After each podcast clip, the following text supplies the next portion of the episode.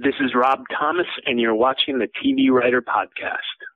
Hosted by Gray Jones, the TV Writer Podcast is brought to you by Script Magazine and ScriptMag.com, the leading source for scriptwriting information in print and on the web, and by Final Draft Scriptwriting Software, the entertainment industry standard for scriptwriting worldwide.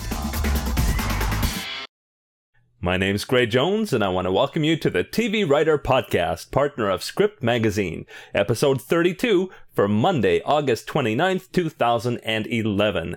Well, today I am so excited to bring you an interview with writer, producer, author, and show creator Rob Thomas. He's the successful author of five novels. He's a screenplay writer. He's sold a pile of pilots, including several shows that went to air. He was the creator of Cupid, Veronica Mars, and most recently, Party Down. And he has a great, great story to tell. We're going to get to his inter- interview in just a moment.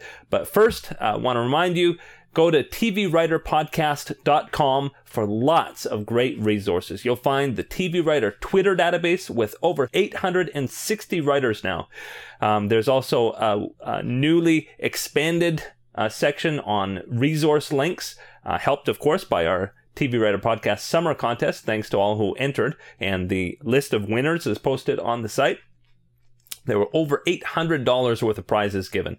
And uh, so uh, it was a great, great success. And as well, I want to remind you that there is a DSLR page there now that has lots of helpful links uh, in case you want to shoot your own short film or web series or even your own pilot. Hmm, who knows? Could happen. As a matter of fact, Rob Thomas is going to tell you in a moment about how he shot his own pilot. And he shot it on spec. In other words, nobody was paying him to do it, and that pilot became Party Down. So it does happen. Uh, lots more in Rob's interview. Enjoy. This is Gray, and I'm here with writer, producer, author Rob Thomas. How you doing, Rob? I'm doing great. Well, it is absolutely a pleasure to have you on the podcast. Um, I'm a big fan of Veronica Mars, and uh, I know that you have really had a great career in Hollywood so far. And I, I know Phil Klemmer, so uh, um, he's told me a lot about you. Phil is a great guy and, you know, one of my early hires that I'm really proud of. Yeah, yeah, yeah. He's doing uh, super well, and I, I, know he's really excited to be back on uh, Chuck.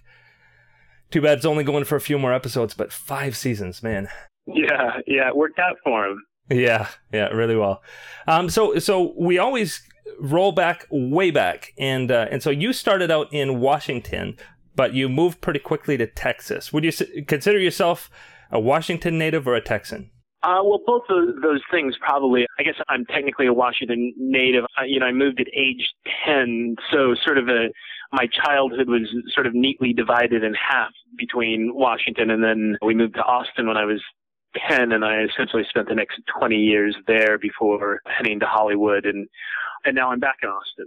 Mm-hmm. Uh, yeah. So, so are you working out of Austin? Are you on a project there, or you're just that's where you got family and? After 13 years in Los Angeles, I decided to move. You know, I, I came out to LA as a single 30 year old, and sort of 13 years later, I'm a married family man, and and it felt kind of sane to raise a family in Austin. Mm-hmm. And so we, my wife and I, moved the kids back a year and a half ago.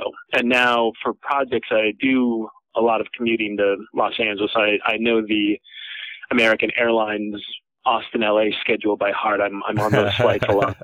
wow, wow, very cool. Well, yeah. well, going going back to the earlier years, um, you know, reading about your um, your experience I, I, don't know. I, I felt a little bit of simpatico with you, and I, I'll tell you a little uh, more about that in a bit. But you you played basketball, you played football, you played bass guitar in in a band, um, and yeah. uh, and it, it's then you en- ended up working as a teacher later on, and it it just seemed, and correct me if I'm wrong, that um, that high school and college were really cool years for you. Uh, yeah, I, I know, and, and that's sort of uncool um, to to actually have quality high school years uh, that I look back on fondly. But largely, that's you know that's pretty true. I mean, I certainly had my share of teen angst, but but for the most part, those were pretty good years. You know, as uncool as it may sound, I actually did have fun in high school, and it was not a horrifying experience for me. Yeah, I had a good time. And then I went off to TCU, and I, I played football at TCU for a couple of years before I sort of big life changes. I I grew my hair long and shaped it in weird places and started hanging out in Dallas punk clubs and quit playing football to move back to Austin and play in a rock band and go to UT. Um, uh-huh.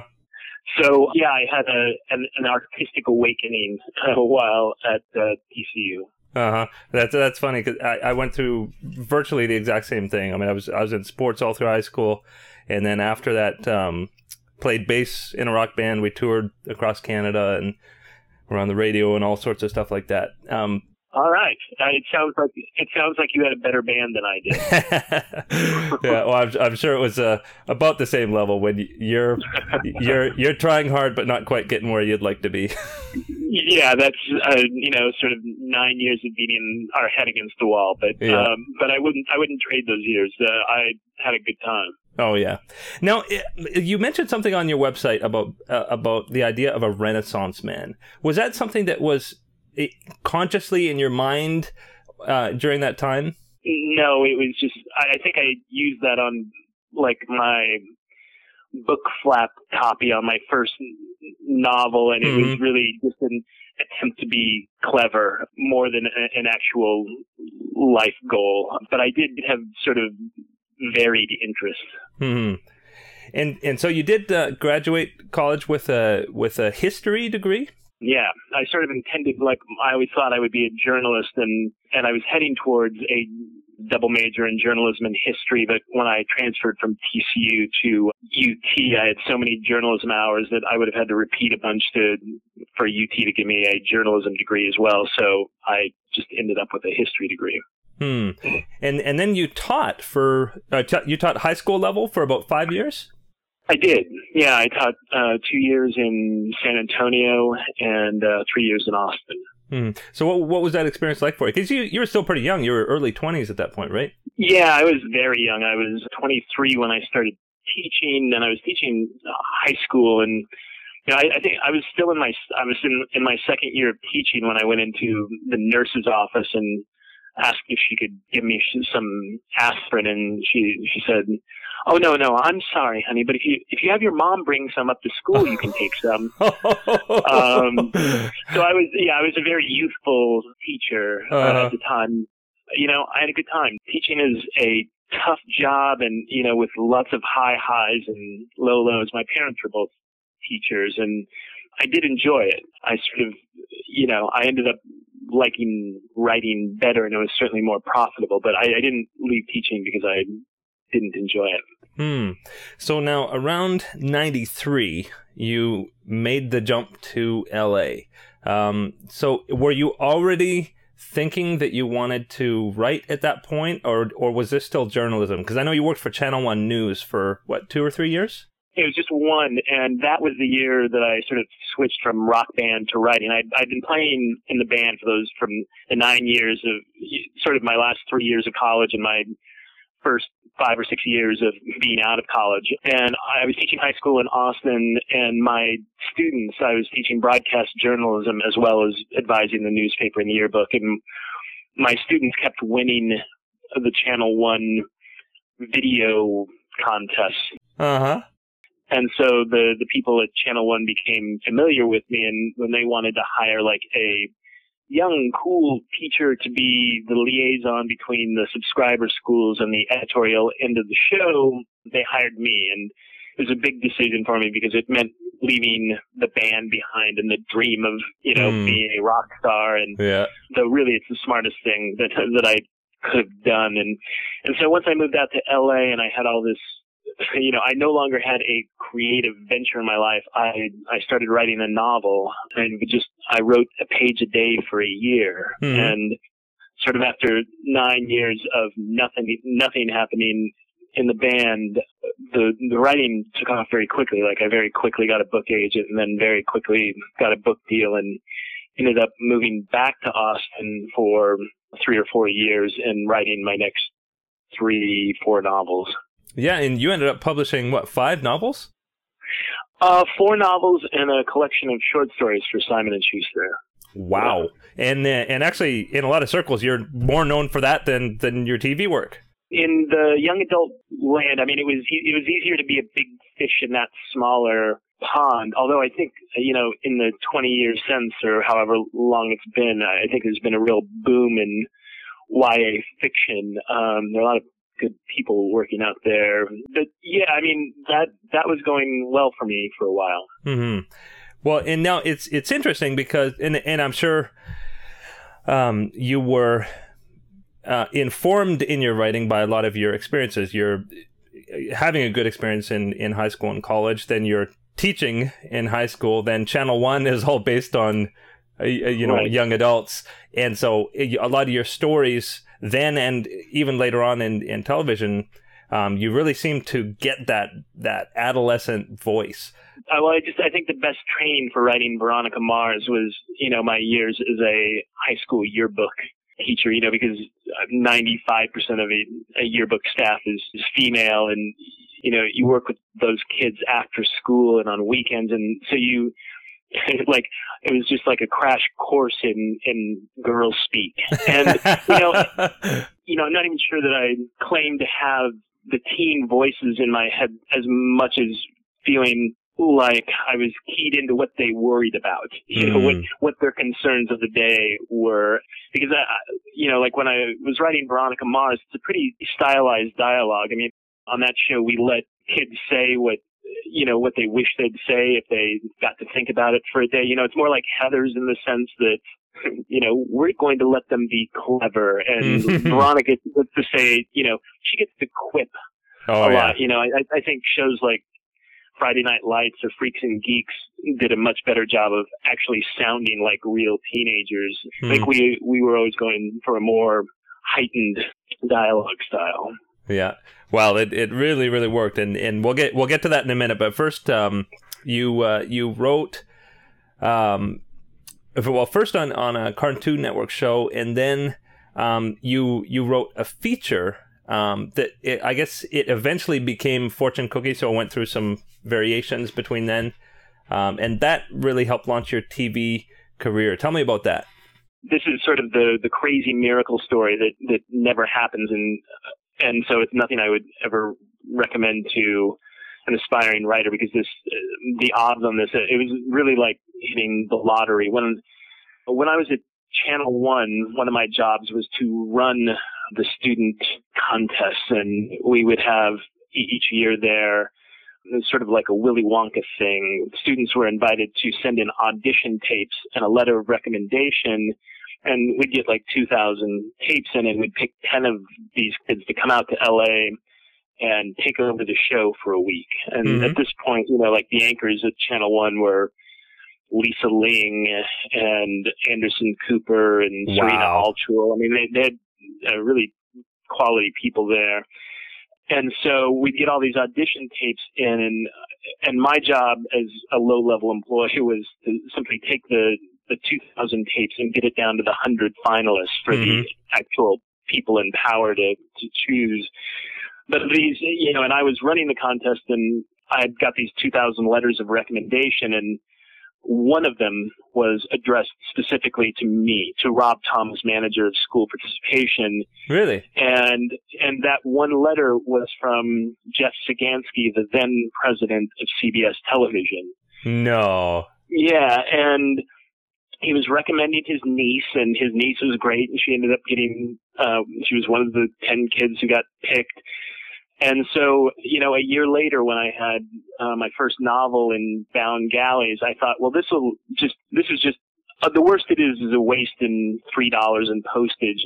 And I wrote a letter back to Jeff Sagansky saying, hey, you may remember writing to me last year about your niece. Gosh, she was great. I just sold my first book to Simon and Schuster, but I'm interested in writing for television. If CBS has any shows in production revolving around teen characters, would you mind forwarding this manuscript to the producers? And it's a, it's insane. This would never, I, I can't believe this actually work. And you know, Uh-huh. to show you how naive I was, I actually believed CBS might have shows about teenage characters on them. yeah. But uh, like six months later, I got this call out of the blue from Jeff Sagansky. He had read my book, and he said that if my so-called life got picked back up, he was friends with Ed Zwick, and he would recommend me for the show. And in the meantime, asked me to send any um, features that I wrote or any screenplays that I'd written. And so it was that fortune cookie screenplay that I I was hired just somebody wanted to make an indie movie and they were trying to make it for a hundred thousand dollar budget Mhm. and they paid me a thousand dollars to write a romantic comedy that could happen in one location with six characters. Wow. And so it, it it really reads like my dinner with Andre with Uh-huh. three couples and and so it's really just page after page of dialogue. But uh-huh. I sent it to Jeff Sagansky and he called me and said, come to New York. I want you to pitch a romantic comedy for television. And he forwarded that script to the producers of Dawson's Creek. And that's how I got my first job. And it's how I got Cupid on the air. Wow. Wow. Yeah, it's, it's a crazy story. I really, I went from writing young adult novels in Texas to having a show on ABC in about 14 months. Unbelievable. So, uh, so moving on to Cupid, then. So, you have a show on the air. I mean, how did you handle that? I mean, did they hook you up with a, a an experienced showrunner, or were you already running the show, or or how did that happen? you know, all I had was, you know, one season of Dawson's Creek under my belt. And in those situations, they almost always, or they always put you with an experienced showrunner. And they hired a couple of guys who had run Moonlighting for Mhm. a couple of years, who were very good writers. And those are always weird shotgun marriages when there's a, you know, like a newbie creator of a show and people are brought in to be his boss. Um, Mhm. but at a, at a certain point, the network d- decided that they wanted me to run the show, and so those guys were let go halfway through that season. So by about mid the middle of that season, I was running Cupid, Wow. Wow. and it was it was a huge learning curve. I mean, it was one of the more intense years of my life doing that for the first time, but it was invaluable. It was it was great, and I had a great director producing partner who really took a ton of the work off my plate. I mean, he sort of ran the production end of it and allowed me to just run the writers' room and deal with scripts. Wow. And uh, and so after that, now so unfortunately, Cupid was canceled after what fourteen episodes. 15, Oh, 15, I 15? think 14 aired. 14 aired here, but we shot 15, and they appear randomly on Mexican television. So uh, I've I've actually bought a, a a set of Cupids that included the full 15, and it's you know it's the funniest thing because it's in English, but I've got it with the Spanish subtitles on. oh wow.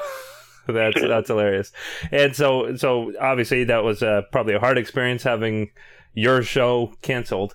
But it seems like after that you were pretty busy. Um, you get you had a whole bunch of pilots um, going. So tell me about what happened after that. Well, I was busy, but it was largely busy with disaster after disaster.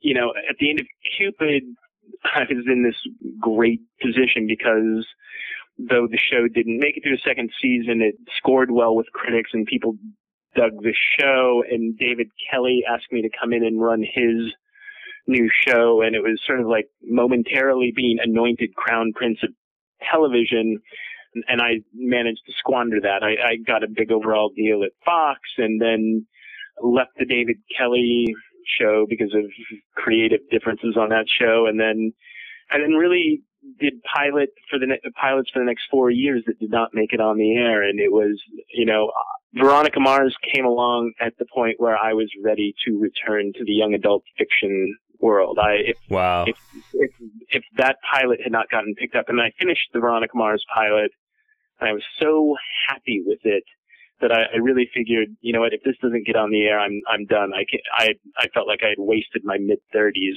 beating my head against the wall again, and yeah. So after after like a six or seven year good streak from the time I signed my first book deal to sort of the moment I left the David Kelley camp, uh, things were great. And then it really was sort of four years of making a hot career go very, very cold. Yeah. Well, it's you know it's interesting though because there there are a lot of writers who are like career pilot writers, and right. I, I mean the the the the business is like each network is is paying for tons and tons and tons and tons of scripts and even shooting a pile of shows that never never get picked up.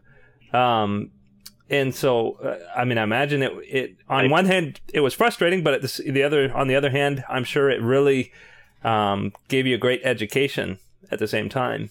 It was a great education, but it wasn't. It wasn't much fun, and it was, you know, it was kind of great in the sense that they paid me a lot of money, but it, it you know, with that comes a lot of pressure, and so you know, it felt like you know, like an athlete who has a great rookie year and gets the big contract and then underperforms. Mm. Uh, it was, it was not great for my psyche. It did feel very much like, uh, like being a flash in the pan. And, and in fact, even when I signed that overall deal with Fox, like I, flew with a buddy to Vegas to celebrate that weekend and I picked up a copy of Entertainment Weekly and I flipped the page and there was like a full page story where the lead was how can Hollywood be crying poor when they're willing to pay unproven showrunners like Rob Thomas this kind of crazy money? Oh no. Yeah. oh my goodness. And then for four years not getting a show on the air, it was it was bleak. Wow. Yeah, but you redeemed yourself with Veronica Mars. Yeah, yeah, yeah. I mean that Veronica Mars was awesome and incredibly well received by the critics. Um, tell me about starting that show. I had wanted, sort of from the time I got to LA, to do a teen show. I'd, I'd written all those young adult novels, and I felt very comfortable in in that uh, genre, and and it was sort of Freaks and Geeks was a show that I adored so much that I I just I thought it you can't do a better teen show and and the brilliant the wonderful thing that it did was it really told small stories and and no one was telling small stories. And so I was, I was really rooting for that show. And when it went away, I started, you know, I thought, well, you know, I'm not going to be able to get a teen show picked up, you know, because I, I didn't necessarily want to do something like just overtly soapy. Mm-hmm. And I felt like if Freaks and Geeks couldn't make it, then, you know, something hip and cool wasn't going to work. And, and then finally, you know, I sort of landed on this idea of what if I marry a teen show with a procedural? Mm-hmm. And then what kind of procedural could I buy? And before I left Texas and came to LA, I had sold two new novels to Simon and Schuster. Like I had pitched them ideas for my next two young adult novels. And one of them was called Untitled Teen Detective, and in it, the hero of the of the show was Keith Mars. And oh yeah, Keith was the kid. And and I just I went back to that idea and I thought, well, I can do you know I can do a case of the week uh, with this one. And in, in that detective novel, it was going to be about a guy, you know, very much it was a it was the male Veronica Mars, and and it was going to you know the novel was going to just investigate this you know the death of his friend, and mm-hmm. and so I thought thematically, I really wanted to hit on this idea of, you know, teens today are this prematurely jaded group and they see too much before their time and they're, they're robbed of their innocence way too young. And it, and it just became a much more interesting story to me to make the detective a girl. Hmm. Like I, it, it felt more poignant to me when you tell a story of loss of innocence with, with a girl. And, and so I thought, well, this is an idea I can sell, but I wrote it I, I spec that script, which was great because I wrote it as dark as I wanted. Hmm. That pilot is, is, you know, another couple degrees darker than what was actually shot. Like, you know, at the end of the pilot, she, she actually realized that her dad had betrayed her in this way. And, and even though, uh, you know, I had a, a great champion over at UPN, but I mean, they were still questioning whether Veronica could be raped.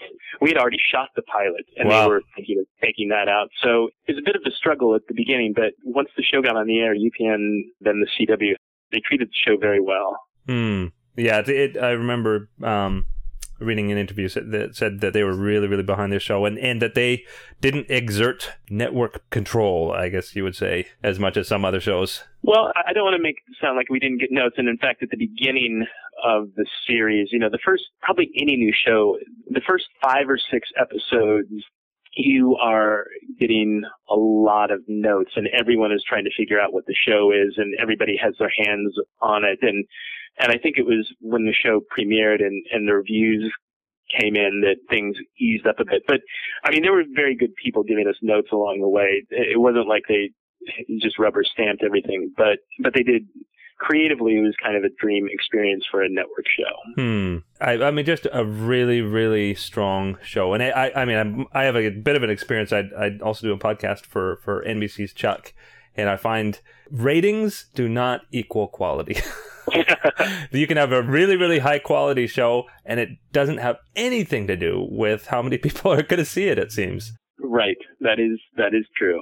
I'd love to talk to you for hours about Ver- Veronica Mars, but uh, you can say unfortunately it was canceled after the third season, or you can say wow, what a privilege, three great seasons. Um, but uh, after that, um, I, I want to actually jump ahead a little bit if that's okay. Uh, oh, up sure, to yeah. uh, to Party Down.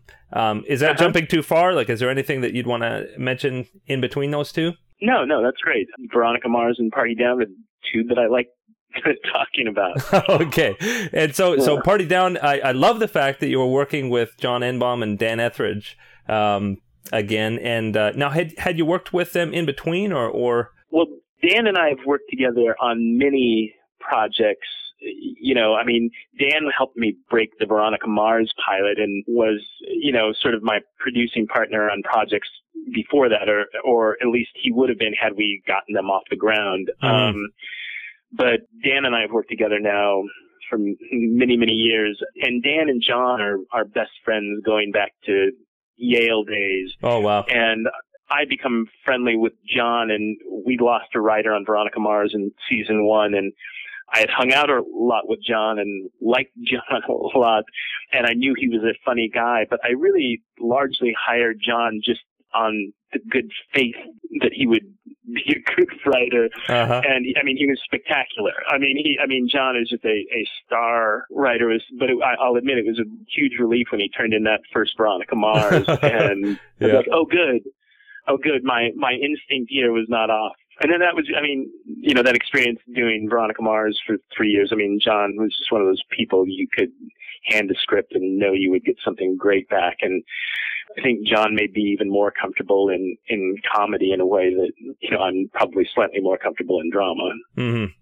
And so so tell me about coming up with that story and and and how you sold it. I had an ex-girlfriend who's British and she sent me this email saying there's this show, you've got to watch it. It is your thing. You're going to love this. TiVo it and check it out and thank me later. And, and I had been, you know, people had hyped other British comedies to me that like, I don't know, Ab Fab or, or the young ones that I, I mean, I saw their merits, but they weren't really my thing. And then, so I, I turned on the show and it was, it was the British version of The Office. Hmm. And in that first scene of that show where Ricky Gervais hires like a forklift operator and it's just one take for about three minutes on him Uh huh. and and my jaw was on the floor and I called John and Dan like the next week and and Paul Rudd and said come over and watch this show because I think it may be the best show of all time Uh huh. and I, I want to make sure I'm not crazy. And and so we started getting together each week to watch the British Office, and we just became fascinated by it. And I had I had never had any interest in writing comedy because I didn't think that sort of set up punchline rhythm was mm-hmm. up my alley. I mean, I like plenty of sitcoms. I lo- I watch a lot of them, but it never felt like what I do. But The Office started to feel like something. Well, that's not really writing jokes. You know, that, I mean, it's writing funny, but it's not writing jokes. And it felt like, yeah, like my thing or something I'd be comfortable doing. And so we came, we just started batting around ideas for for a show, and we thought, you know, if the British Office is a show about people who've sort of given themselves over to the rat race, let's do a show about people who chase the dream for too long Hmm. you know, typically in uh, television, you you tell the story of dreamers who make it. Mhm. Um, let, let's do the show about a similarly grim show about about people who don't make it and may never. uh-huh. And so we just started working on it in spare time and we ended up taking the pitch into HBO and they bought the pitch in the room and we felt very good about it. And then we turned in the outline to HBO and they hated it. Oh, Clearly, no. they, I mean, they really, they really hated it. And, and I think when they heard the pitch, they thought, you know, HBO kind of likes to be inside Hollywood and I think they thought that our characters would be you know, like catering movie premieres and, you know, that would be inside the industry. And instead we turned in a pilot episode that was a Sherman Oaks Neighborhood Homeowners Association potluck. And they felt very strongly that that wasn't their thing or their brand. And Hmm. so we took it and we resold it at FX and had a great development experience and took it all the way to script. And those guys treated us very well. And I think at the end of the day, they just didn't think it programmed well with It's Always Sunny. They thought the audiences were too different. And so they sort of reluctantly let it go. And then it really sat on a shelf for, for three years. Like we, I think we wrote that before Veronica Mars was even on the air. Wow. Um, but we shot it. We ended up shooting the pilot with sort of my money in my house the year that Veronica Mars final season. They cut back our order by two episodes. So instead of doing 22, we did 20. hmm And so there was a lot of Veronica Mars crew with nothing to do. And we sort of made our own independently financed party down pilot with, you know, actors who we knew and loved. Uh, you know, had it gone at HBO, you know, at that point, Paul was going to star in it in, as the Henry character, but hmm you know, three years later, he was, you know, on the verge of movie stardom and Adam Scott's one of Paul's best friends and a, a guy I have known and am friend, have been friendly with. And we all thought it was perfect for Adam Scott and Ken Marino had been doing a lot of Veronica Mars episodes. He'd done one episode. It was a character that I thought would be a, you know, a one off in the show. And we just loved him so much that he probably ended up doing 10 or 12 episodes as rival private detective Vinnie Van Lowe and hmm and Jane Lynch had done a party down and she had just done Anchorman, I think, with Paul. And so Paul called Jane to see if she would be willing to play that role. And we really, I mean, we sort of, when we were writing the Constance role, we, we were sort of, we sort of had Jane Lynch prototype and, Uh-huh. uh, and we're lucky enough to actually get her to do it. And we took that and we shot it and then we shopped that disc all around town. And we really we had gotten uh, some interest but no one had made an offer. And uh, one of my agents said i think sh- i think Starz wants to start programming original comedy and i think they'll like this. Hmm and we showed them the disc and they bought it. It was Wow. you know it came very close to being a lot of money down the drain had they not had they not picked that up. Wow. Wow. Very, very cool story. Um, well, we're, we're getting close to the end of the time here, and uh, I would be shot if I didn't ask you um, a few things. And one of them is for both Party Down and Veronica Mars, um, there's been talk of movies. Uh, tell me what's up with those. really nothing with Veronica Mars. You know, Warner Brothers controls the rights to Veronica Mars, and so far they they haven't had a lot of interest or any interest in doing a Veronica Mars movie, and I can't do that on my own. I do, Hmm. you know, I do think there are Veronica Mars fans that think that the problem lies in that I haven't written a script or made it happen, but Hmm. I, I have no control over that. The people at Starz have given us permission to make a movie, and we have had interest on that. And that we feel hopeful that we have a decent shot of there being a party down movie. The cast all wants to do it. We have permission. There is interest. You know, one thing that we can't control is John now has his own comedy on NBC, and I have a comedy pilot at Fox Hmm. it can be tr- it could be tricky if we both have shows on the air figuring out when and when when we can do it but everybody everybody in the party down front wants that to happen and so we're hoping it can Hmm. Very very cool.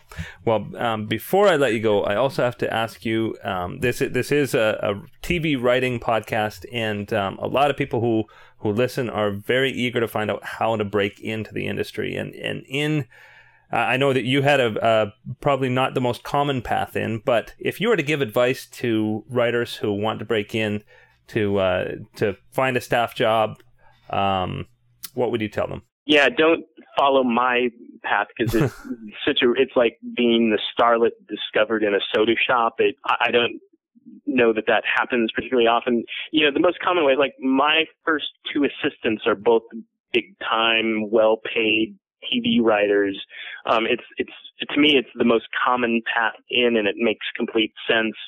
You know, if you can manage to let, you know get a PA job, or better yet, a writer's assistant job or producer's assistant job on a show, you're surrounded by people who you know you get to see how the job works. First of all, if you're working somebody's desk, you start networking. Producers' assistants meet agents' assistants who become agents, and you know it's like making that you know getting to that point where you have people who will read your work. I mean, of course, job one is having great writing samples, and then job two, and hopefully you can do these at the same time, is is having people who will read those. And so if you're aggressive enough to network and try to land one of those jobs, it's, I think, the most common path I ever hear for people breaking into the business. And certainly like my assistants, my former assistants have done quite well in the business. Mm-hmm. And, uh, and on the creative side, um, you have sold a pile of pilots. You've also had several shows go to series. You've sold books. Um, what advice would you have about generating the ideas for pilots or, or other stories? I don't. I don't know. Um, I, you know, I, I'm a, a, consumer of pop culture. I am. I read a ton of magazines. I, I, I'm on. You know, I read the web all the time, and usually it's just pleasure reading. But always in my mind, I'm thinking, what is the next show? What is the next show? And I just feel like in my normal daily going about my business, those things pop up and I get excited about something and, and I will mull it over. And if it's something that sticks in my head, uh, like if I'm still mulling it a few days later, it, it feels like a real idea and it, it sort of takes over. I suppose there's a bit of it that is just existing, you know, working the, in the business a long time, you have an idea of also what will sell and what won't sell. Like right now, I'm desperate to do a, a western. I've been, you uh-huh. know, I uh-huh. moved back to Texas. I want to shoot something locally. I there, read a couple books. I like I, I want to do like a a dark western about Texas in the 1850s and the Comanche battles. But I also know uh, if I do that, I'm I'm I probably have one or two potential buyers, and they're long shots, and so uh-huh. I don't know whether I devote four months of my time chasing after a project that would be a long shot to sell. Mm-hmm. Part one, you know, always be alert for ideas, and part two, know what can possibly sell out there. Mm-hmm. Well, I really, really appreciate you taking this time and uh, and sharing your story, and uh, it's it's just so fun to hear the behind behind the scenes for all these uh, cool shows, and and I really wish you luck in uh, in this uh, new comedy and and all the things you're writing. Um, hoping for the next Party Down or Veronica Mars pretty soon. All right. Well, thanks. So am I. cool. Okay. Thanks so much, Rob. All right. Thanks. Okay. Bye bye. All right. Bye bye. Hosted by Gray Jones, the TV Writer Podcast is brought to you by Script Magazine and ScriptMag.com, the leading source for script writing information in print and on the web, and by Final Draft script writing software, the entertainment industry standard for script writing worldwide.